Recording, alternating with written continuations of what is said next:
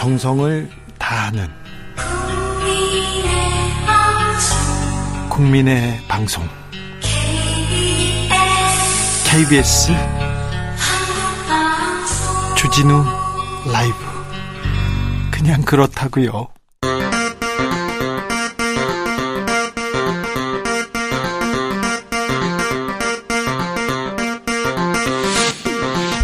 주진우 라이브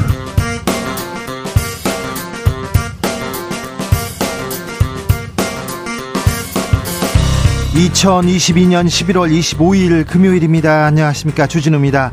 여야가 예산안 처리를 조건으로 이태원 참사 국정조사 합의했습니다. 주호영 국민의힘 원내대표 좋아서 합의한 거 아니다. 고육지책이었다는 입장을 밝혔고요. 더불어민주당은 28일까지 이상민 장관 파면하라. 이렇게 요구했습니다. 그런데 국정조사 제대로 진행될 수 있을까요? 박지원 전 국정원장에게 물어봅니다. 윤석열 대통령의 국정 지지율은 제자리 걸음입니다. 김용과 정진상의 구속으로 더불어민주당에서는 이재명 대표의 사법 리스크 거론되고 있고요. 국민의힘에서는 지도부 오늘 윤 대통령과 만찬 갖는다고 합니다. 이번 한 주 정치권 상황 정치연구소에서 짚어봅니다. 어제 우루과이전 보셨습니까? 어떻게 보셨습니까? 우리 축구 대표팀 남미의 강호 우루과이를 상대로 우리가 원하는 플레이를 보여주면서 대등한 경기로 값진 무승부 거뒀습니다. 아, 무승부 나쁘지 않습니다. 시작 좋습니다. 출발 좋아요. 축구를 주제로 한 영화 한 편 들고 왔습니다. 주성치의 소림 축구 시사회에서 만나보겠습니다. 나비처럼 날아 벌처럼 쏜다. 여기는 주진우 라이브입니다. 오늘도 자중차에 겸손하고 진정성 있게 여러분과 함께 하겠습니다. 이번 주말부터 본격적인 겨울 날씨 찾아온다고 합니다. 일요일 아침에 전국 영화권으로 떨어진다고 하는데 음, 감기 조심하셔야 됩니다. 코로나도 조심하셔야 되고요. 일교차도 크니까 미세먼지도 많으니까 조심하셔야 됩니다. 외출 채비 하고 계신 분들 아 단단히 입고 나가셔야 됩니다. 11월 마지막 주말 어떤 계획 세우셨는지 주말에 일하시는 분들도 있죠? 데이트 하십니까? 아이고 부럽습니다. 아, 그리고 축구 보셔야죠. 그리고 또 날씨도 추운데 음, 집에나 있지. 집에서 뭐 할 거예요? 계획 있으면 알려 주세요. 주말에 이렇게 보내면요. 너무 좋아요. 이런 거 있으면 좀 알려 주십시오. 샵 9730 짧은 문자 50원, 긴 문자는 100원이고요. 콩으로 보내시면 무료입니다. 그럼 주진우 라이브 시작합니다.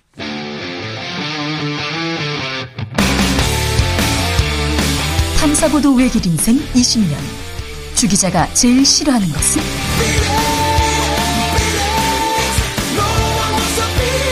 이 세상에서 비리와 부리가 사라지는 그날까지. 오늘도 흔들림 없이 주진우 라이브와 함께.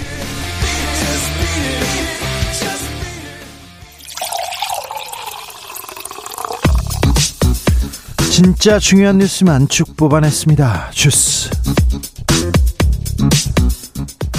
정상근 기자 어서 오세요. 안녕하십니까? 네.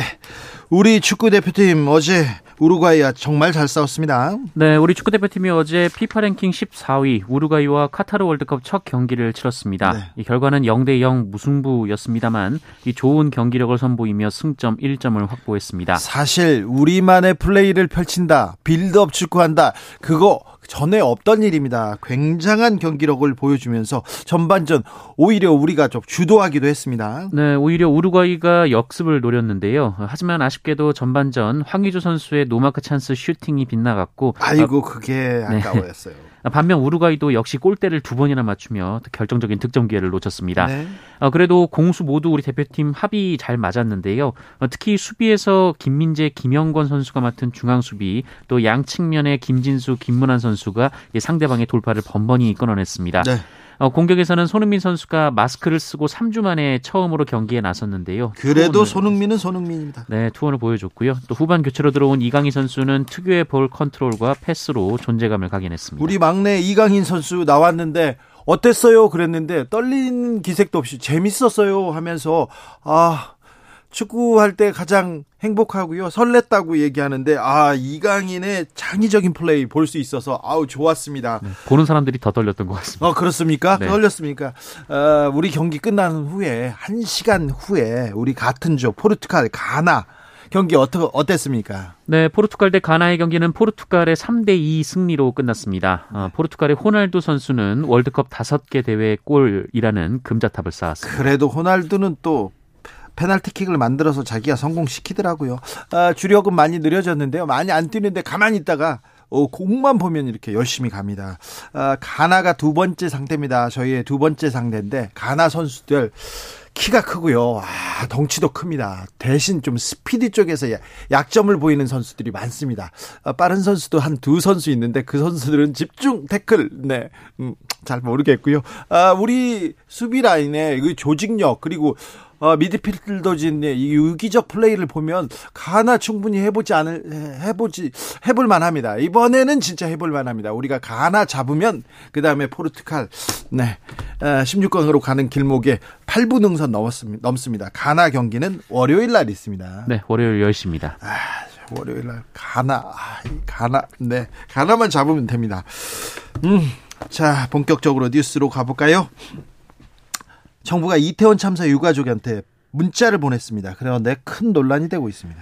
네, 이태원 참사 원스톱 통합 지원 센터가 어제 이 참사로 가족을 잃은 유가족들에게 유가족 협의회 구성과 유가족이 모일 수 있는 장소 제공에 대한 의견을 묻는 문자 메시지를 보냈습니다. 이건 유가족들의 그 바람, 요구 사항이기도 했습니다. 어, 그런데 여기에 이 저녁 6시까지 연락이 없는 경우 의견이 없으신 걸로 간주하겠습니다. 이런 문구가 있어서 논란이 됐습니다. 연락 없으면 의견 의견 없음으로 간주한다고요? 네, 또한 유가족 협의체 구성을 유가족 30여 분의 요청이라고 하기도 했습니다. 네. 어, 행정안전부 측은 한겨레 취재에 이 전담 공무원을 통해 유선으로 의사를 물어보려고 했는데 일부 지자체에서 문자 메시지를 보냈다라고 밝혔습니다만 어, 그 문자 메시지의 내용은 통합지원센터가 참고용으로 작성한 것이다 이렇게 밝혔습니다. 이건 너무 좀 일방적이고 무리하다는 지적 나옵니다. 네, 유가족과 함께 기자회견을 했던 민주사회를 위한 변호사 모임은 유가족 협의회 구성은 유가족이 결정할 문제라면서 의견이 없는 것으로 간주하겠다라는 안내는 부적절한 일방적 통지라고 비판했습니다. 뭐 이건 좀 너무 일방적이죠. 무리하죠. 연락 없으면 사귀는 것으로 간주. 이거 누가 받아들일 수 있어요? 연락 없으면 사퇴하는 것으로 간주. 받아들이시겠습니까? 이건 말이 안 되지 않습니까? 아, 그 상처를 입으신 자기보다 내 목숨보다 더 소중한 자식을 잃은 사람들한테 이런 식으로 나가면 안 되죠. 국가가 그러면 안 되죠. 그때 참사 때 국가가 뭘 했습니까? 그, 그 이후에 국가가 뭘 했습니까? 이런 식으로 이렇게 무리하게 나와서는 안 됩니다. 잘못했습니다. 특수본 수사 살펴보겠습니다. 아무리 봐도 이 용산이 잘못한 것으로 이렇게 결론이 나는 것 같아요. 이임재 용산 경찰서장 책임으로 결론 나는 것 같습니다. 네, 이태원 참사를 수사 중인 경찰 특별수사본부는 할로윈을 앞두고 이임재 전 경, 영, 용산 경찰서장이 상부의 경비 기동대 배치를 요청한 사실이 없다고 잠정 결론을 내렸습니다. 아니, 용산서에서도 그렇고요, 파출소에서도 그렇고 계속 기동대 기동대 얘기했다면서요. 네, 용산 경찰서의 기동대 요청 여부는 이 부실한 사전 대비 책임 소재를 가리는 핵심인데요. 어, 이임재 전 서장은 부하 직원에게 지시해서 이 서울 경찰청에 기동대 배치를 요청했다라는 입장을 고수해 왔습니다만 이 특수본 측은 그 진술 이외에 객관적 자료나 관련자 진술은 확인되지 않는다라고 밝혔습니다. 아무래도 용산 경찰서장이 조금 잘못된 것이다 이렇게 얘기하는 것 같은데 지금 특수본 수사 이렇게 살펴보면요 거의 한 달 동안 용산서에서 기동대를 요청했냐 안 했냐 이게 핵심이 되고 있죠. 네, 그렇습니다. 이게 참사의 본질은 아니지 않습니까? 그래서 정치권에서 좀 밝혀야죠. 밝혀야 되는데 밝히려고 노력하는지 모르겠습니다. 여야가 국정조사에 합의했습니다. 이태원 참사 진상 밝히자. 그런데요. 윤핵관들 반발 이어지고 있습니다. 왜 이걸 받았냐고 주호영 원내대표가 입장을 밝혔네요. 네, 국민의힘 주호영 원내대표는 오늘 이태원 참사 국정조사 합의를 두고 대통령실에서 불만이 제기되고 또 이른바 윤핵관 의원들도 표결에서 반대표를 행사하는 등 불만을 표출한 데 대해 어, 얘기를 했는데요. 어, 본인도 좋아서 합의한 건 아니다 이런 말을 했습니다.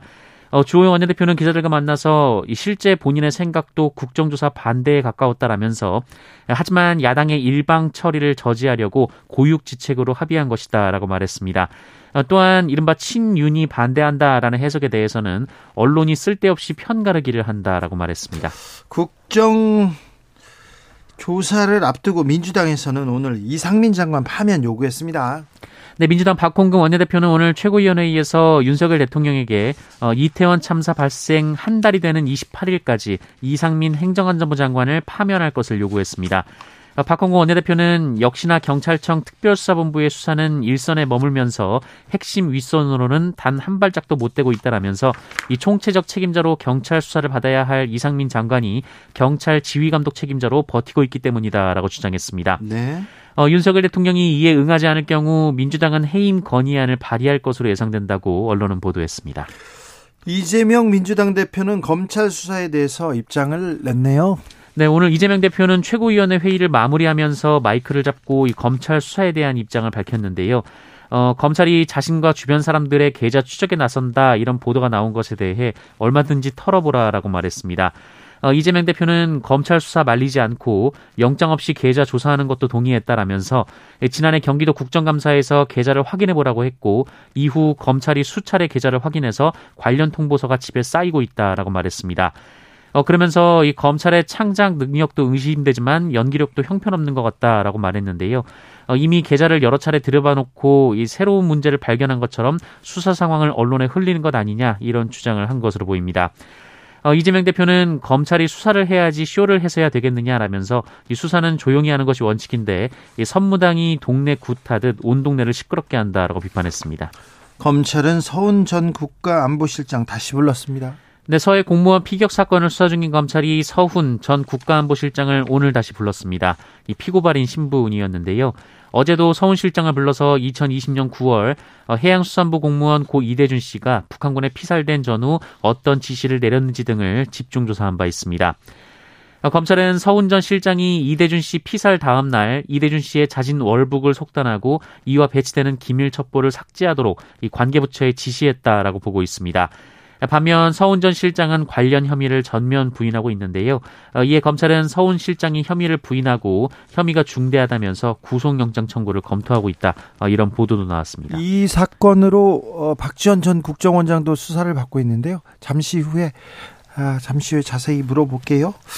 음, 화물연대 파업은 이틀째입니다.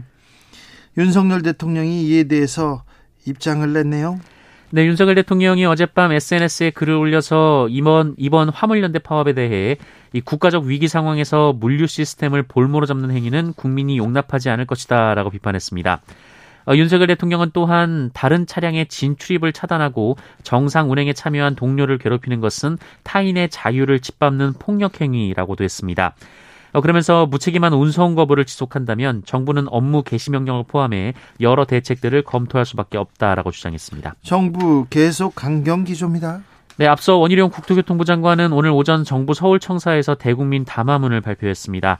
이 화물연대 집단 운송 거부로 심각한 위기가 초래된다면 업무 개시 명령을 발동하겠다라는 내용이었습니다.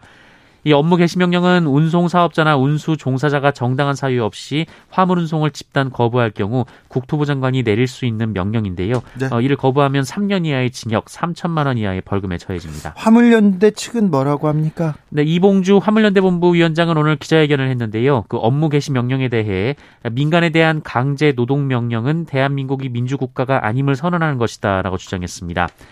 이봉주 위원장은 정부는 화물연대가 자영업자여서 어, 안전운임제를 적용하는 것이 적절치 않다고 말했는데 어떤 근거로 업무 개시 명령을 하려는지 의문이다라고 했고요. 어, 윤석열 정부는 파업을 멈추기 위한 어떤 노력도 없이 강경 대응 협박만 늘어놓고 있다라고 주장했습니다. 오늘 학교 비정규직 노조가 파업에 돌입한다고요? 네, 오늘 하루 총파업입니다. 어, 이들은 정규직과의 임금 차별 해소, 금식 급식실 폐암 종합 대책 마련, 어, 교육 교부금 축소 반대 등을 주장하며 오늘 하루, 오늘 하루 파업을 진행했습니다. 어, 여의도에서 출정식이 열렸는데요. 이 주최 측 추산 파업 참여 규모가 8만 명이었습니다. 정말 많이 모였더라고요. 여의도가 꽉 막혔습니다. 네, 특히 학생 급식실 종사자들과 돌봄 노동자들이 이번 파업에 가장 많이 참여한 것으로 알려졌는데요. 어, 일부 학교에서는 급식 운영에 차질이 있기도 했습니다. 원칙적 대응 다 좋은데 여기저기에서 파업 계속되고 있습니다. 정부에서 이 부분에 대해서 대화하고 있지요. 어떻게 조금 파업을 그 막으려고 노력하고 있는 거 맞, 맞지요. 파업 얘기가 너무 많이 나옵니다. 불안합니다. 국민은 서울 한복판에서 생활고로 극단적인 선택을 한 사례가 또 나왔네요. 네, 지난 23일 서대문구 신촌에서 60대 모친과 30대 딸이 극단적 선택을 한 사실이 알려졌습니다. 어, 경찰과 소방은 세입자가 사망한 것 같다는 집주인의 신고를 받고 현장에 출동해 고인들을 확인했는데요. 어, 집 현관문에는 5개월 넘게 밀린 지난 8월 도시가스 요금 고지서가 붙어 있던 것으로 전해졌고요. 어, 집에 남은 쌀이 불과 2인분이었다고 합니다. 어, 이들 모녀는 보건복지부가 진행 중인 이른바 복지 사각지대 발굴 대상자였다고 하는데요. 이 복지부는 매년 건강보험료 체납, 고용 위험 등 어, 여러 위험 신호를 분석해서 위기 가구를 사전에 발굴하고 있지만 어, 이들은 주민등록상 거주지와 실거주지가 달라 도움을 받지 못했습니다. 어, 서울 서대문 경찰서는 수사 중인 사안이라면서 조만간 부검을 신청할 계획이라고 전했습니다. 선진국이라면서요. 세계를 선도한다면서요. 중동 붐도 우리가 일으킨다면서요.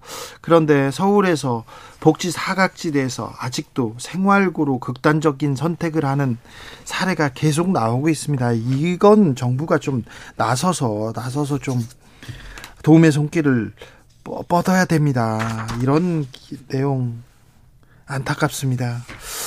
제2의 엠번방 주범 호주에서 검거됐네요. 네, 제2 엠번방 사건의 주범 이른바 L이 호주에서 검거가 됐습니다. 서울경찰청 사이버 범죄 수사대는 오늘 미성년자 성착취물을 제작 유포한 혐의를 받는 20대 중반 남성을 호주 경찰과 공조해서 지난 23일 검거했다고 밝혔습니다. 어, 이 남성은 지난 2020년 12월 말부터 올해 8월 15일까지 미성년 피해자 9명을 협박해서 만, 만든 이 성착취물 1,200여 개를 텔레그램에 유포한 혐의를 받고 있습니다. 어, 이 사람은 이 피해자에게 접근하기 위해 조력자 행세를 하며 엠번방 사건을 공론화한 추적자 추적단 불꽃을 사칭하기도 했습니다. 아울러 성착취물을 유포하겠다는 협박을 한 것으로도 전해졌습니다. 아, 이 남성은 수사가 시작되자 올해 8월 말 이 텔레그램을 탈퇴하고 잠적했는데요. 아, 경찰은 대화 내용을 분석해서 신원을 특정하고 지난달 19일 인터폴에 적색 수배를 요청한 바 있습니다. 조사하면 다 나옵니다. 다 잡힙니다. 네. 성착취물, 동영상 이런 걸 가지고 돈을 벌겠다고 누구를 착취하겠다고 이렇게 생각하는 사람들 다 잡아가야 됩니다. 코로나 상황 어떻습니까? 네, 오늘 코로나19 신규 확진자 수는 5만 3,698명이었습니다. 어제보다 5,300여 명 정도 줄었고요. 일주일 전과 비교하면 4,200여 명 정도 많습니다. 그래도 금요일 5만 명 때문에 엄청 많은 거예요. 네, 방역 당국은 증가폭이 좀 둔화하고 있는 상태라고 했습니다만 주 후반으로 가면서는 약간 폭이 커지고 있다라고 경계했습니다. 위중증 환자 453명으로 어제보다 16명 늘었고요. 사망자는 55명이 나왔습니다. 네. 한편 독감과 네. 그리고 뭐 감기도 지금 같이 유행합니다. 네, 청소년들을 중심으로 독감 환자가 계속 늘어나고 있는데요. 어, 지난 일주일간 독감 의심 환자 비율은 외래 환자 1000명당 13.9명으로 5주 연속 증가세이고요.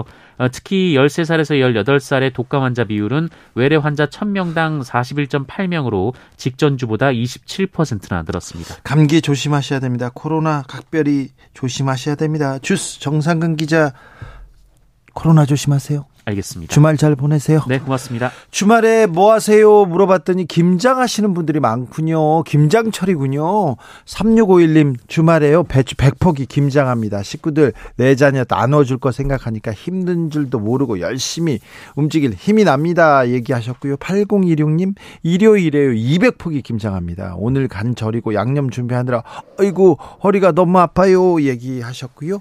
9045님 김장해요. 어, 김장 많이 하시네요. 오늘부터 내일까지 내일까지 이틀이나요? 어머님 친구분만 세 분이 오세요. 저는 열심히 보조합니다. 네, 보조하시면 되죠. 장지선님, 아빠가요, 35년 전에 오디오 사고 사은품으로 받았다는 크리스마스 LP 틀어놓고 크리스마스 분위기 좀 내보려고요. 아, 크리스마스 집 꾸며본 적 없는데 처음으로 이것저것 샀어요. 아, 트리도 만들고 크리스마스 LP 35년 전에요. 와, 35년 전 LP라 어떤 소리가 날지. 음, 그렇군요. 아, 1049님, 저는 주말에 봉사합니다. 봉사요? 독거 어리신 말벗 해드리려고요. 아, 훌륭하십니다. 존경스럽습니다. 1404님, 올해 마지막 배드민턴 대회가 있어서 참석합니다. 축구 국가대표처럼 열심히 해보렵니다. 1404님 화이팅입니다. 아, 배드민턴 대회에서 우승하셔야 될 텐데, 네, 가나를 꺾어요, 꺾어주셔야 될 텐데. 자, 8625님, 오늘이 결혼 35주 전입니다. 연애할 때 남이섬 데이트를 했어요. 내일 35년 만에 남이섬 다녀올까 합니다. 여보, 남은 인생 사랑하며 삽시다. 아유, 좋네. 남이섬 좋네요. 네. 이 가을에 네 좋습니다. 네 행복하신 것 같아요. 네 엄청 사랑하시는 것 같아요. 어, 남은 남은 음, 남은 건 아니죠. 이제 35년이면 아직 앞이 야, 많이 남았는데 더 많이 사랑하시고 알콩달콩 잘 사시기를 아 좋은 여행 되시기를 빌겠습니다. 0147님 집사람이 확진되었어요. 코로나 확진되어 가지고 안방에 격리 중이에요. 다음 일요일이면 꼬박 일주일인데 나왔을 때 깨끗하라고 대청소할 계획입니다. 이렇게 해서 사랑받는 남편 되려고 좋은 생각입니다. 아유 훌륭하십니다. 이번 주말에 청소하고 네. 안방에 격리하고 지금 잘해야 돼요. 아, 아팠을 때 조금 잘하면 그럼 점수 딸 수 있습니다. 교통정보센터 다녀오겠습니다. 정현정 씨. 네, 오후 들어서 하늘이 점점 흐려졌습니다. 아직까지는 비가 내리지 않고 있는데요. 곧 경기 북부와 강원 영서 북부에는 비가 시작되겠습니다. 밤에는 수도권과 충남 지역으로 비구름이 확대되겠습니다. 퇴근길엔 우산 챙기시는 편이 좋겠고요. 오늘 서울 시내는 집회 소식이 있었는데요. 현재 국회의사당역 앞에 모여 있었던 집회 참가자들이 마무리 집회를 마친 후에 모두 해산했습니다. 집회 관계로 통제되었던 의사당대로 여의도 공원에서 국회 앞 삼거리 구간 양방면과 여의도 지하차도 양방면 차량 통행이 재개되었으니까요. 퇴근길 이용하실 땐 무리 없을 것 같습니다. 퇴근길 정체 상황은 금요일이라서 정체가 극심한 상태인데요. 먼저 경부고속도로 서울 쪽으로 달래내 부근에서 반포까지 수도권 구간 많이 막히고 있고요. 반대 부산 쪽으로 한남에서 서초까지와 신갈분기점에서 수원까지 천천히 갑니다. 서울 양양고속도로 상황은 서울 쪽인데요. 내촌 부근에서는 승합차가 고장나서 처리하고 있고요. 서종에서 화도까지와 덕소산패에서 강일까지 제속도 못 내고 있습니다. 앞차와의 안전거리 유지하면서 조심 운전하시기 바랍니다. KBS 교통정보센터에서 정현정입니다. 대한민국 정치의 새로운 100년을 준비한다. 21세기형 국회 싱크탱크 정치연구소. 정치권에 보냅니다. 고급진 정서 정치 컨설팅 오늘도 뜨겁게 가보겠습니다. 이강윤 한국사회 여론연구소장 어서 오세요. 안녕하세요. 엄경영 시대 정신연구소장 어서 오세요. 네 안녕하세요. 어제 축구 보셨습니까? 네 봤습니다. 봤는데 전반전은 괜찮은데요. 네. 후반전에 후반전 초반에 좀 아쉬웠습니다. 아 그래요? 네, 특히 골대를 이제 두 번 강타당했는데. 네.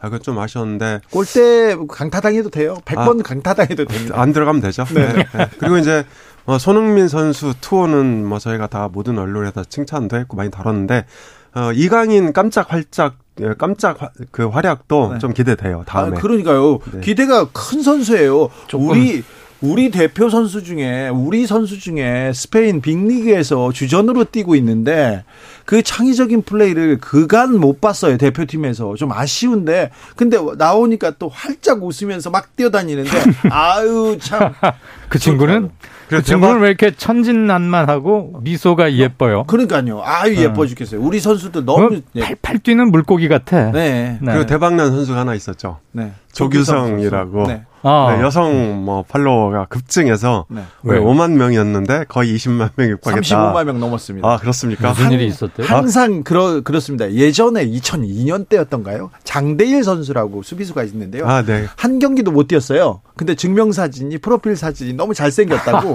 세계 팬투표에서 미남 선수로 이렇게 나오는데 꼭 아. 그런 수혜주들이 한 명씩 나옵니다. 그렇습니다. 그 남자인 제가 봐도 네. 참 멋있다는 생각이 들더라고요. 그렇습니까? 조규성, 조규성 누가 국내파인데 자 조규성이 라고 전북 팀에 있는 네, 잘생겨서 지금 뜬 거예요. 아 근데 조규성 선수는요 음. 국내 잘하던데 국내 운동을 득점왕입니다. 어, 그러게. 전북 현대에서 네, 네, 네. 득점왕이었습니다. 외모 때문이 아니고 네. 공을 잘 차는데 심지어 잘 생기기까지 했나 보지. 그렇죠. 어.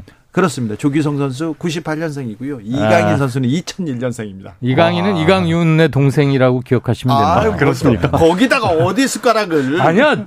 3년 전에 인터뷰할 때 내가 동생이라고 했어요. 아, 축하드립니다. 3년 전에 나중에 사인 좀 부탁드릴게요. 네. 자, 가나전이 월요일에 있는데 아, 저희가 우루과이 0대 0은 굉장히 바라던 수치입니다. 사실은. 오케이. 네, 네 맞아요. 네, 바라던 수치. 강팀한테는 비기고요. 아, 조금 약팀한테는 그 이기면 되는데 아직 실망할 필요는 없죠. 아직은. 아, 그럼요. 네. 그럼요. 뭐 나쁘지 아, 않아요. 나쁘지 않습니다. 시, 출발 좋습니다.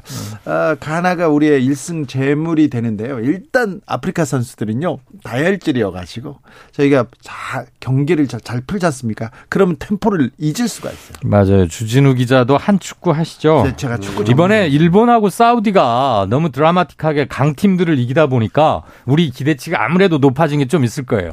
우리가 사우디나 일본에 뭐 뒤질 거 없잖아라는 생각 때문에. 아니 그런데 어제 우루과이 비긴 거 뭐 16강 진출 전략으로 봐도 나쁘지 않고 경기 내용도 기대했던 것만큼은 아니지만 저는 나름대로 선전했다고 봐요. 기대를 어떻게 했는지는 모르는데 하다 보니까 우리 이길 수 있겠다 싶었거든. 역대 월드컵에서 우리 플레이를 한 적이 예, 맞아. 별로 없어요. 음, 음. 그런데 이를테면 한국식 축구. 네. 일단 기본적으로 K 축구. 투혼 있잖아요. 하나 아까웠던 게 그 네. 그 문전에서 결정적 노마크 찬스 때 전반에 갖다 발을 댔는데 황의조. 그만 그게 떴던 거야. 황의조.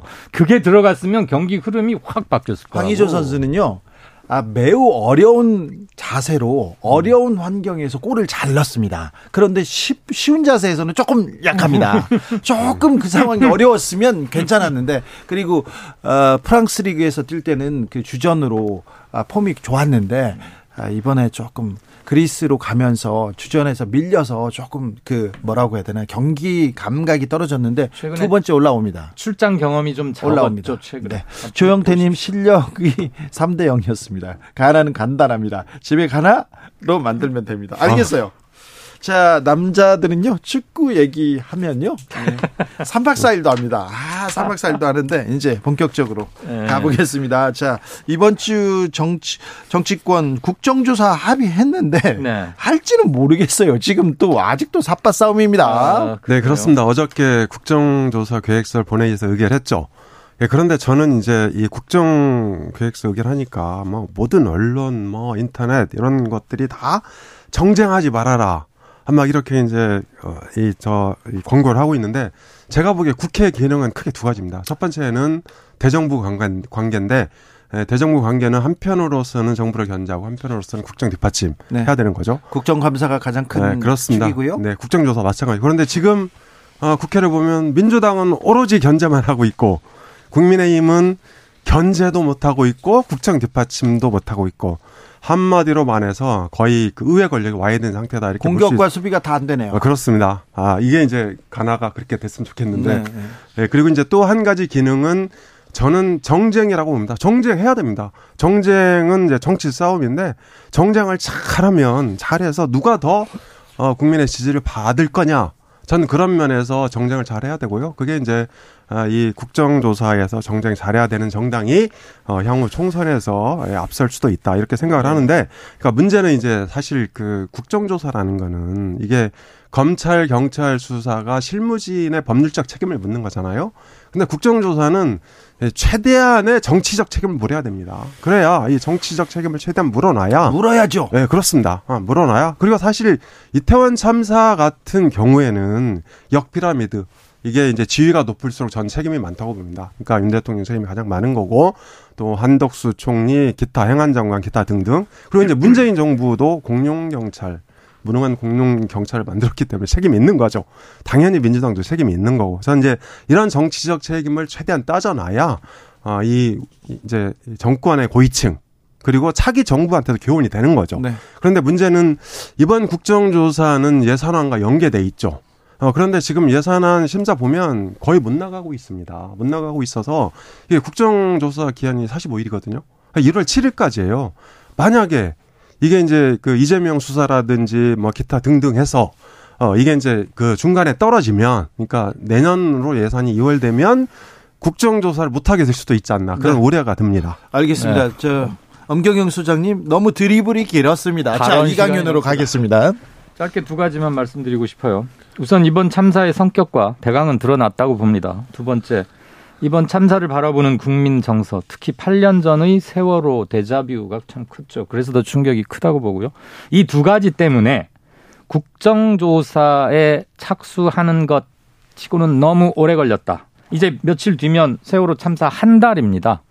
이태원 참사요? 네, 아, 자, 아, 네, 죄송해요. 이태원 참사요. 그런데 이거 세월, 저, 새해 예산안 통과하고 12월 2일 이후부터나 국조가 본격적으로 가동된다고 하니 실질적 운영은 한 달 지나서 하게 된다. 이런 점은 좀 만시지탄 너무 늦었다는 생각 들고요. 둘째, 어제 거의 될 뻔하다가 진통을 앓게 한 것 중에 대, 가장 컸던 게 대검찰청에 관한 조사 참여 문제인데 마약 관련해서요? 네, 네. 그 마약 이따 얘기가 나올지 모르겠습니다만 만약에 마약 담당 마약 단속반이 현장에 가 있었다가 압사 같은 걸 봤다고 칩시다. 근데 사복 경찰이었어요. 그럼 현장 인원을 통제하기에는 사복 차림이니까 뭐 할 수 있더라도 본청에 연락해서 긴급히 여기 뭐 현장 상황 이러니까 기동대 같은 거 투입해야 한다라고 적극 건의할 수 있는 것이고요. 나는 형 강력반이니까 나는 마약반이니까 이건 알아서 경비팀들이 알아서 하겠지 하고 문구적거렸다면 그는 무슨 소속 반원이냐를 떠나서 경찰로서의 자격 자체가 없는 겁니다. 어른으로서 자격도 없습니다. 없지요. 마지막으로 이 사건 나자마자 시청자, 청취자 여러분 기억하실지 모르겠습니다만 대검의 사건 수사본부 및 수습본부를 만든다는 발표가 있었어요. 그래서 다들 행안부가 하면 이해가 가는데 왜 대검이지?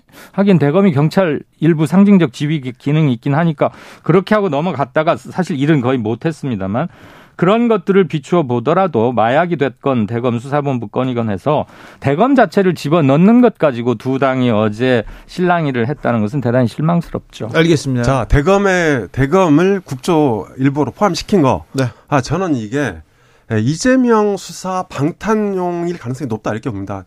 현재 법적으로 봐서는 이 검찰이 경찰을 통제할 수 없는 겁니다. 통제할 수 없는 거고 그리고 자 마약 수사를 대검이 지휘한다. 실무는 경찰이 하는 거잖아요. 그리고 이제 이 용산 경찰서라는 게 마약 수사도 물론 하는 거고 어, 대통령, 용산 대통령실에 삼선 경호도 하는 겁니다. 여기에 대해서는 이임재 전 경찰서장이 인원을 추가로 보강받았다 이렇게 지원했잖아요. 그렇게 본다면 왜 하필이면 이 중체에 대한 시기에 권한도 없는 대검을 넣어서 굳이 국정조사를 하려고 그러는 거냐? 짧게 물어볼게요. 저는 납득이 할 수 없습니다. 권한도 없고 강제 수사권도 없는 국조, 국정조사 특위가 국정조사에서 어떻게 대검 을 조사한다고 이재명 방탄을 할 수 있겠어요. 자, 대검 대검 관계자를 불러서 그건 지나치게 네. 연결시키려고 하시는 것 같은데. 아, 그렇지는 않고요. 대검 관계자를 불러서 네. 이재명 수사를 질문할 수 있는 거잖아요. 국정에서 늘 그렇게 해왔으니까. 마약에 국한하기로 했기 때문에. 자, 여기까지 하겠습니다. 구두 경고 드리겠습니다. 옐로 카드 전에 두 분. 자, 오늘 현안이 많기 때문에 빨리 넘어가야 됩니다. 자, 청담동 술자리 논란은 거짓말로 음. 정리되는 분위기입니다. 네. 이강윤 소장님 기자 출신이니까 한마디. 최소한의 팩트에 기반하지 않았을 때 물론 국무 국회의원은 질문할 권리는 있습니다. 그게 중요한 직무 중의 하나이고요. 그러나 최소한의 팩트를 확인해 보려는 노력을 거치지 않은 채 그걸 그대로 받아서 했을 경우에 1번 합리성을 대단히 중시하게 된 시민층의 외면을 받을 수밖에 없는 점이 있고요. 네. 둘째, 되치기의 우려가 높습니다. 되치기요? 되치기, 를 당한다 이거죠. 네네. 그래서 물론 그 더 탐상가 그 매체에서는 일단은 따끈따끈해 보이는 팩트라고 생각했으니까 보도를 한다고 했고 김우겸 의원은 아마 그걸 연락을 받고 야 이거는 시적절하게 내가 오늘 국감장에서 해야겠다 의욕이 앞선 건 알겠는데 다른 사람도 아니고 김우겸 기자가 기자 시절에 꽤 팩트에도 충실했던 것으로 우리 잘 알고 있으니까 그것을 조금 더 면밀하게 한 번쯤 생각해 본다. 유일하게 유일한 근거가 첼리스트라는 사람의 진술밖에 없었거든요. 당시 보도가. 그런 점은 좀 생각을 할 필요가 있다. 이게 결국 지금 경찰 진술로 즉 사실 무근으로 확인이 되면 어쨌거나 결과적으로 정치는 결과적으로 말하는 측면이 분명히 있기 때문에 민주당과 김의겸 의원은 일정 부분 타격은 불가피하다. 어제 사과를 하긴 했지만 그걸로 마무리되지는 않지 않을까 하는 생각은 좀 듭니다. 이강민 소장님은 민주당 김의겸 의원을 비판할 때는 너무 애정을 많이 갖고 말씀하시는 것 같은데요. 비판하실 때는 세게 좀 이렇게 말씀해 주시기 바랍니다. 저는 민주당의 이번 행태야말로 네. 민주당 이름을 가짜 뉴스당으로 바꿔야 된다 이렇게 생각을 합니다. 자, 김유경 의원이 청담동 술자리 의혹을 제기하고 나서 얼마나 뻔뻔한 행동을 보였습니까? 그분이 이 청와대 대변인 출신이잖아요. 이 청와대에서 근무해 보면 청담동 술자리 같은 행태가 아예 원천적으로 불가능하다는 거 압니다. 음, 네. 왜 대통령이 술 마실 때 청담동 가서 마십니까? 관저에서 마셔도 되고 그리고 안가 소위 안전가옥이라는 데가 있습니다. 술 마시는 전용 이런 데 가서 몰래 마시는 거지 왜 하필이면 청담동 가서 변호사 30명을 데리고 마시냐 음. 이 팩트 자체가 되게 엉성했던 거예요. 좀 근데 황당한 사건이긴 자, 하죠. 예, 그런 네. 것을 네. 이제 문제 제기해놓고 또 언론에서 문제 삼고 용산 대통령실에서 문제 제기를 하니까 뭐라고 반응했습니까? 야, 그런 의혹은 너네가 증명해라. 대통령 일정 깔아. 이렇게 후한무치하게 얘기했단 말이죠. 그래서 사실 자, 이런 가짜 뉴스는 민주주의 태, 민주주의를 퇴행시키는 장본인입니다. 예? 그리고 이제 이걸 놔두게 되면요. 국가 자체가 위기에 빠지게 돼요. 사실 미국 중간 선거에서 이 가짜 뉴스를 되게 잘 다루었던 트럼프 이번에 이 심판 받았잖아요. 이게 바로 민주주의를 가장 심각하게 위협하는 겁니다. 자, 국민의힘은 사실 인기도 없는 정당이고 저 꼰대 정당으로 비판받지만 훨씬 양질입니다. 국민의힘이 양질 어떤 점이 양질인지 가짜 뉴스를 이렇게 마구잡이로 유포시키지 않잖아요.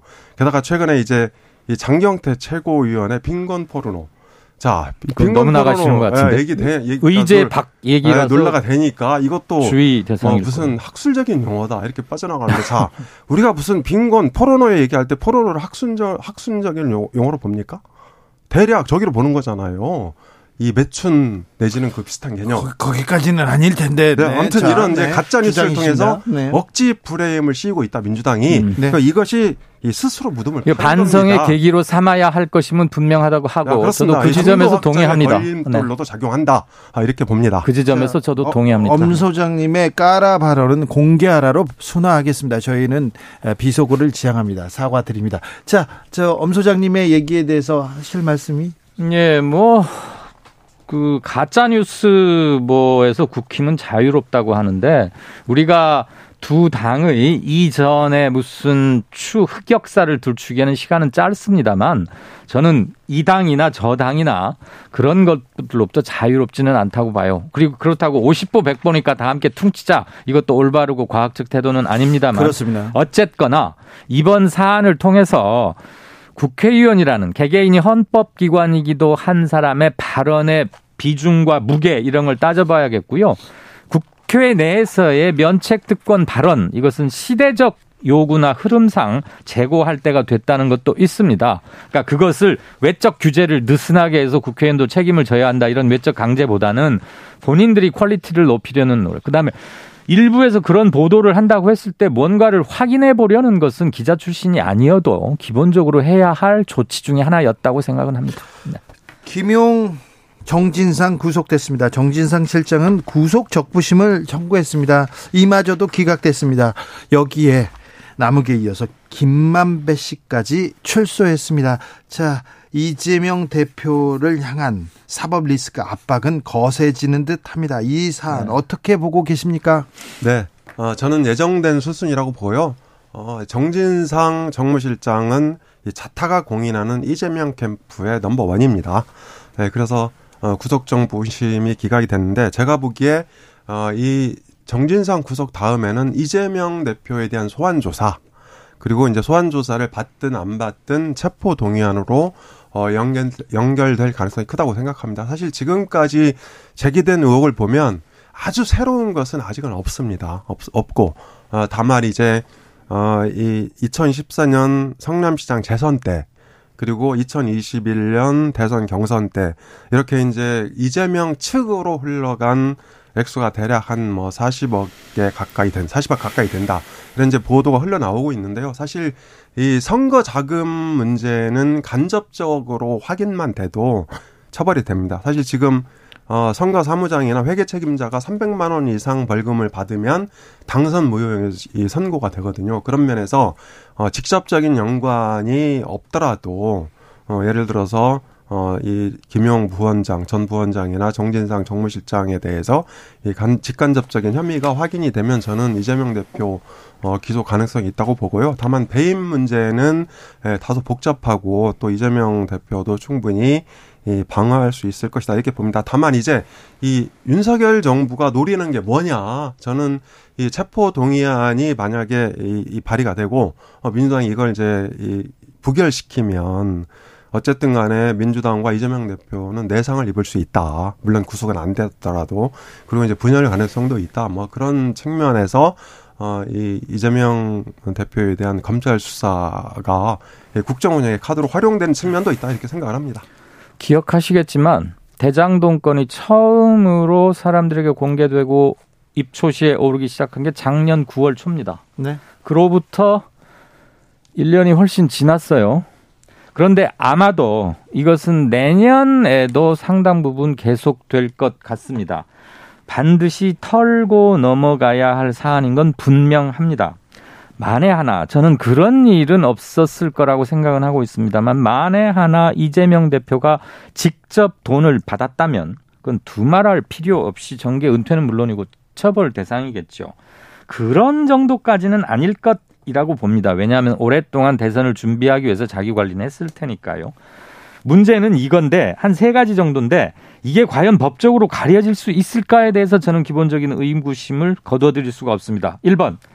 그 돈이 정말 두 사람을 통해서 건너가서 캠프 운영에 사용이 됐느냐 여부를 밝히는 겁니다. 만약에 캠프에 사용이 됐다면 이재명의 사전 인지 여부와 관계없이 이재명은 상당히 무거운 책임으로부터 벗어나기 힘들 겁니다. 두, 두 번째, 사전 인지를 했느냐 여부도 대단히 중요합니다. 만약에 사전 인지를 하고 암묵적 동의 같은 걸 통해서 이런 돈이 들어와서 캠프에 쌓여 사용된다는 걸 승인 아니는 인지만 했다고 해도 이건 치명적일 겁니다. 세 번째, 전혀 몰랐다. 그러면 몰랐을 경우에 어디까지 실정법으로 처벌할 수 있느냐? 이 문제 가지고 검찰도 많은 고민을 하겠지요. 어쨌거나 이재명 대표를 소환하고 기소는 할 걸로 보여집니다. 환문 조사가 어느 정도로 이루어질지는 현재 예측하기는 힘듭니다만 일정 뭐 일각에서는 연내 소환설도 있는데 예산안 처리 이후에 12월 말일까지의 국회 일정과 지금 세월호 참사 아 네, 죄송합니다. 오늘 왜 이러지? 이태원, 이태원 참사. 특위가 내년 1월 초까지 잡혀 있기 때문에 그러한 것들을 감안하면 그리고 소환 조사를 굳이 서두르지 않을 않고 싶은 욕망도 느낄 거예요. 현 정부로서는 야당 대표 하나 걸어놓아서 정치적으로 나쁠 게 없거든요. 그런데 이거에 대한 피로도가 어느 정도로 심하냐면 이준석 성추문 가지고도 7, 8개월 이상 끌었었습니다. 역시 이걸 계속 끌수록 정치 보복 논란도 계속 가해질 것이기 때문에 이건 어차피 털고 가야 할 문제라면 빨리 어떤 식으로는 매듭을 짓는 게 서로에게 낫지 않을까 그런 생각을 합니다. 조금 장황하게 말씀하시니까 저도 한 말씀만 더 보태겠습니다. 이재명 대표가 캠프에서 돈 쓰이는지를 알았냐 몰랐냐. 이제 이게 논란이잖아요. 그런데 사실 이재명 대표는 돈에 대해서 되게 아니 그 돈이 민, 들어왔다는 그러니까, 전제하에 자, 자 돈에 대해서 민감하게 반응하는 있고. 분입니다. 아, 잠깐만 들어보세요. 민감하게 반응하는 분인데 그 입증된 사례가 하나 있었죠. 자 얼마 전에 국회에서 논란이 됐는데 이분이 대통령 선거에서 어, 아주 안타깝게 떨어지고 나서 방산 주식을 2억 어치나 샀단 말이에요. 아이고, 그 얘기를 또. 아, 잠시만요. 근데 네. 그만큼 이분이 돈에 대해서 굉장히 민감하게 반응하는 분이다. 그런데 자, 캠프에서 뭐, 그러니까 언론 보도가 맞은, 맞은지 안 맞은지 모르겠지만 수십억 또는 수억이 왔다 갔다 하는데 그걸 몰랐다? 제가 보기에는 알았거나 음. 알았어도 모른 채 한다거나 이런 게 바로 합리적 의심 아니냐 그런 생각이 듭니다. 이건 합리적 의, 심입니다 아, 그렇죠. 의심입니다. 의심. 자, 의심입니다. 아무튼 이재명 대표를 검찰은 계속 조사를 하고 어, 쥐고 갈 가능성이 있죠. 소환도 요청할 가능성이 있습니다. 네, 소환은 당연히 할 겁니다. 네, 이 대표가 응할 가능성도 있고요. 아니면 음. 거부해서 체포 동의안으로 넘어갈 가능성도 있으나 네. 이 문제는 계속해서 뜨거운 감자로 예. 네, 정 정계 이렇게 내년까지 2월 돼 이렇게 확실시되는 문제입니다. 자, 어, 대통령에 대한 대통령 음, 취임 6개월이 지났는데요. 대통령 아, 긍정적인 지지 지지율 네. 계속 답보 상태입니다. 계속 제자리 걸음을 하고 있다고 봐야 됩니까, 엄 소장님? 그렇습니다. 대통령 지지율은 이 호감도가 굉장히 중요합니다. 그런데 사실 호감도가 높아져야 대통령 지지율 상승 가능성이 있습니다. 그런데 윤석열 대통령은 비호감입니까? 네, 저는 좀 따뜻한 시선으로 보고 싶은데 네. 윤석열 대통령은 비호감도가 지금 너무 고착화돼 있습니다. 예. 최소 60% 이상입니다. 그러니까 호감도보다 비호감도가 두 배 높으니까. 그렇, 습니다 그리고 이제 어, 김건희 여사에 대한 논란도 많이 양산되고 있는데 사실 그것도 김 여사의 자체 문제가 아니고 윤석열 대통령의 호감도랑 연, 연동되어 있습니다. 예. 그래서 지금 말씀하신 대로 계속 30% 선에서 이제 왔다 갔다 하는데요. 지난번 한국갤럽 조사에도 29%였잖아요. 네. 그래서 이번 주에 1%포인트 올랐는데 또 뭐 올랐다고 막 호들갑 떠는 사람들도 많이 있더라고요. 30%대로 올라섰다 했는데 그렇죠. 1%입니다. 앞에, 앞에 이자와 삼자가 다른 거죠. 네. 어, 그래서 윤 대통령의 호감도는 아, 지지율은 호감도를 개선해야 된다. 그러니까 예를 들어서 국민 밉상이 되면 안 된다는 거죠. 그래서 저는 아, 이 소위 말하는 PI, 그러니까 이 president identity 이걸 개선하지 않으면 아, 당분간 대통령 지지는 오르기 어렵고 그리고 이제 아, 이 이재명 대표 수사를 강하게 하고 네. 아니면 체포 동의안을 낸다고 하더라도 어, 이 반사 효과를 윤 대통령이나 민주 민주당이 아, 국민의힘이 가져갈 가능성이 크지 않다. 아, 이렇게 좀 부정적으로 전망하고 있습니다. 네. 네. 좀 저기 MBC하고 싸우는 듯한 모습을 보이고 있으면 이게 호감도가 이렇게 이렇게 나아질까요? 그렇죠. 그것도 이제 그이 비호감도를 높이는 요소 중에 하나죠. 그 3대 6 구도 좋게 본다 30%, 아, 참, 문제 있다 60%. 이 구도는 아주 고착화됐기 때문에 여기에서 큰, 그 다음에 이태원 참사가 있고 나서도 크게 빠지지 않았다는 것.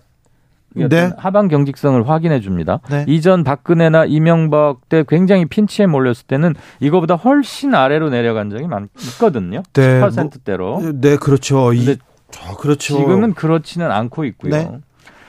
잘한다고 평가한 분들에게 그 이유를 물었더니 자유응답을 하겠어요. 주관식으로 대답하겠더니 외교, 그다음에 전반적으로 잘한다. 열심히 한다.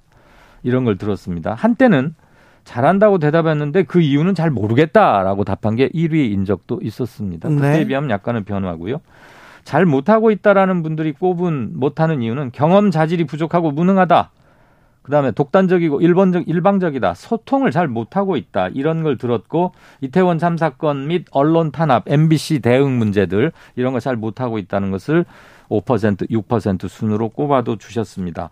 또 하나 윤 대통령과 국민의힘의 인기가 매우 바닥 상태인데도 민주당은 그 반사 이익을 거의 흡수하지 못하고 있습니다. 네. 그 이유는 당내 리스크도 있는 것이고 민주당이 뭔가 확실히 바뀌어야 되는데 즉자적으로 그때그때 사안별로 그냥 국힘과 말싸움하는 수준으로만 하고 있는 게 아닌가에 대한 근본적인 회의감, 그다음에 꾸지람 이런 것들이 좀 작용을 하는 것 같습니다. 그리고 정담동 사건 같은 결정적인 또 네, 실책. 헛발질 또 실책 같은 것도 네, 작용했겠죠. 그렇죠. 그러니까 네. 오늘 이제 정당 지지율 보면 그 짠 것이나 한 것처럼 각, 각각 33%잖아요. 네. 아, 민주당과 국민의힘.